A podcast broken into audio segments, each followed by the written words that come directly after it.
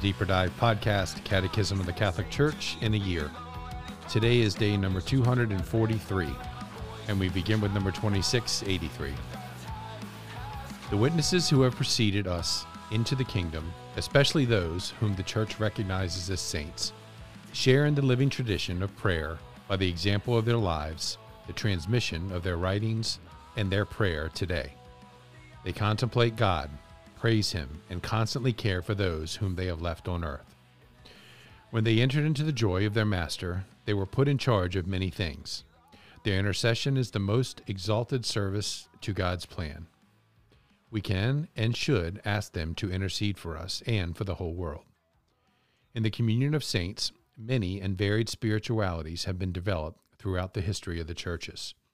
The personal charism of some witnesses to God's love for men has been handed on, like the spirit of Elijah or Elisha and John the Baptist, so that their followers may have a share in this spirit. A distinct spirituality can also arise at the point of convergence of liturgical and theological currents, bearing witness to the integration of the faith into a particular human environment and its history. The different schools of Christian spirituality share in the living tradition of prayer and are essential guides for the faithful. In their rich diversity, they are refractions of the one pure light of the Holy Spirit. The Spirit is truly the dwelling of the saints, and the saints are for the Spirit a place where he dwells as in his own home, since they offer themselves as a dwelling place for God and all and, and are called his temple. The Christian family is in the first place of education in prayer. Based on the sacrament of marriage, the family is the domestic church, where God's children learn to pray as the church and to persevere in prayer. For young children, and in, in, particular, daily family prayer is the first witness of the church's living memory as awakened patiently by the Holy Spirit. Ordained ministers are also responsible for the formation and prayer of their brothers and sisters in Christ. Servants of the Good Shepherd, they are ordained to lead the people of God to the living waters of prayer, the Word of God, the liturgy, the theological life, the life of faith, hope, and charity, and the today of God in, cre- in concrete situations. Many religious have consecrated their whole lives to prayers. Hermits, monks, and nuns, since the time of the Desert Fathers, had devoted their time to praising God and interceding for his people. The consecrated life cannot be sustained or spread without prayer. It is one of the living sources of contemplation and the spiritual life of the church. The Catechesis of Children, Young People, and Adults aims at teaching them to meditate on the Word of God in personal prayer, practicing it in liturgical prayer, and internalizing it at all times in order to bear fruit in a new life. Catechesis is also a time for the discernment and education of popular piety. The memorization of basic prayers offers an essential support to the, to the life of prayer, but is important to help learners savor their meaning. Father Jack. Thanks, Bill.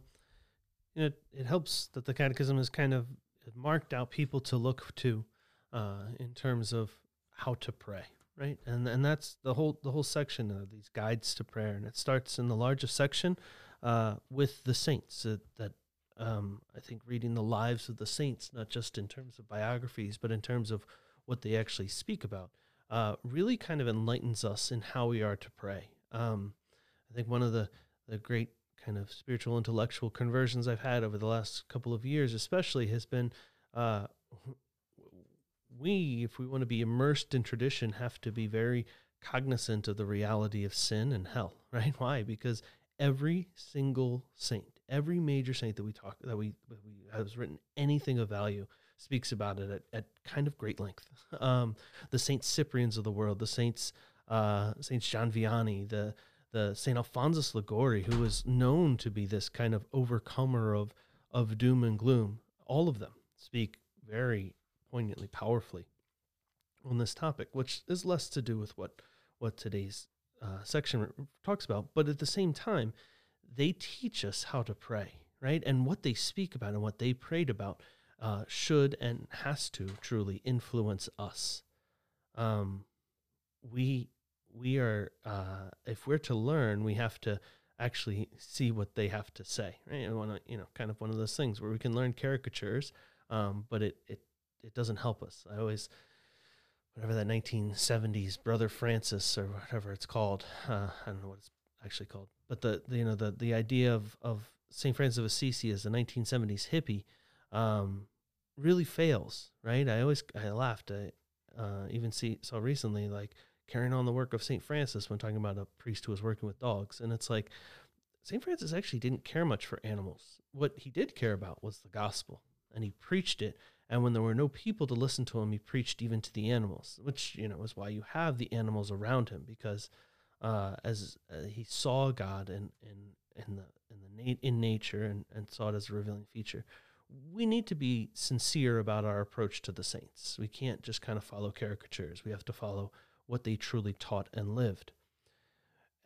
But we don't just have to look to those who have gone before us. We look to certain groups of people uh, now who who live out prayer well. Um, the first, as the first teachers of the faith, the, the domestic church, the family, um, that that there is no no one, no priest is good enough to teach prayer without the backup of or without the foundation given by the family. I I uh, will always look fondly back at one of the first family dinners I went to um, at a, at a previous parish, and the two girls who I think at the time were like three and five, maybe three and six.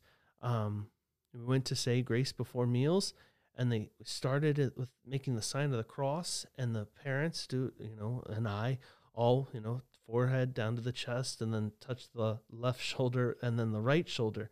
And the kids who were sitting across the table went forehead, chest, right shoulder, left shoulder. Why? Because they're watching their parents pray.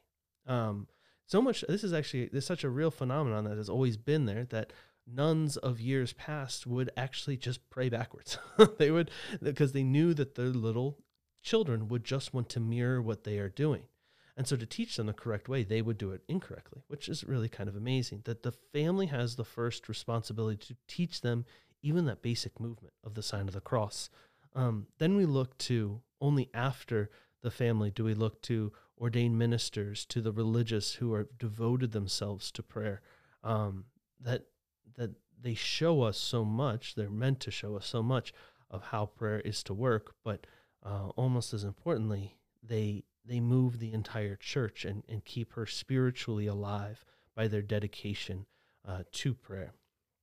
And that all have this responsibility of teaching, of catechesis, of prayer, to children and young adults of, of how that is to shift over time.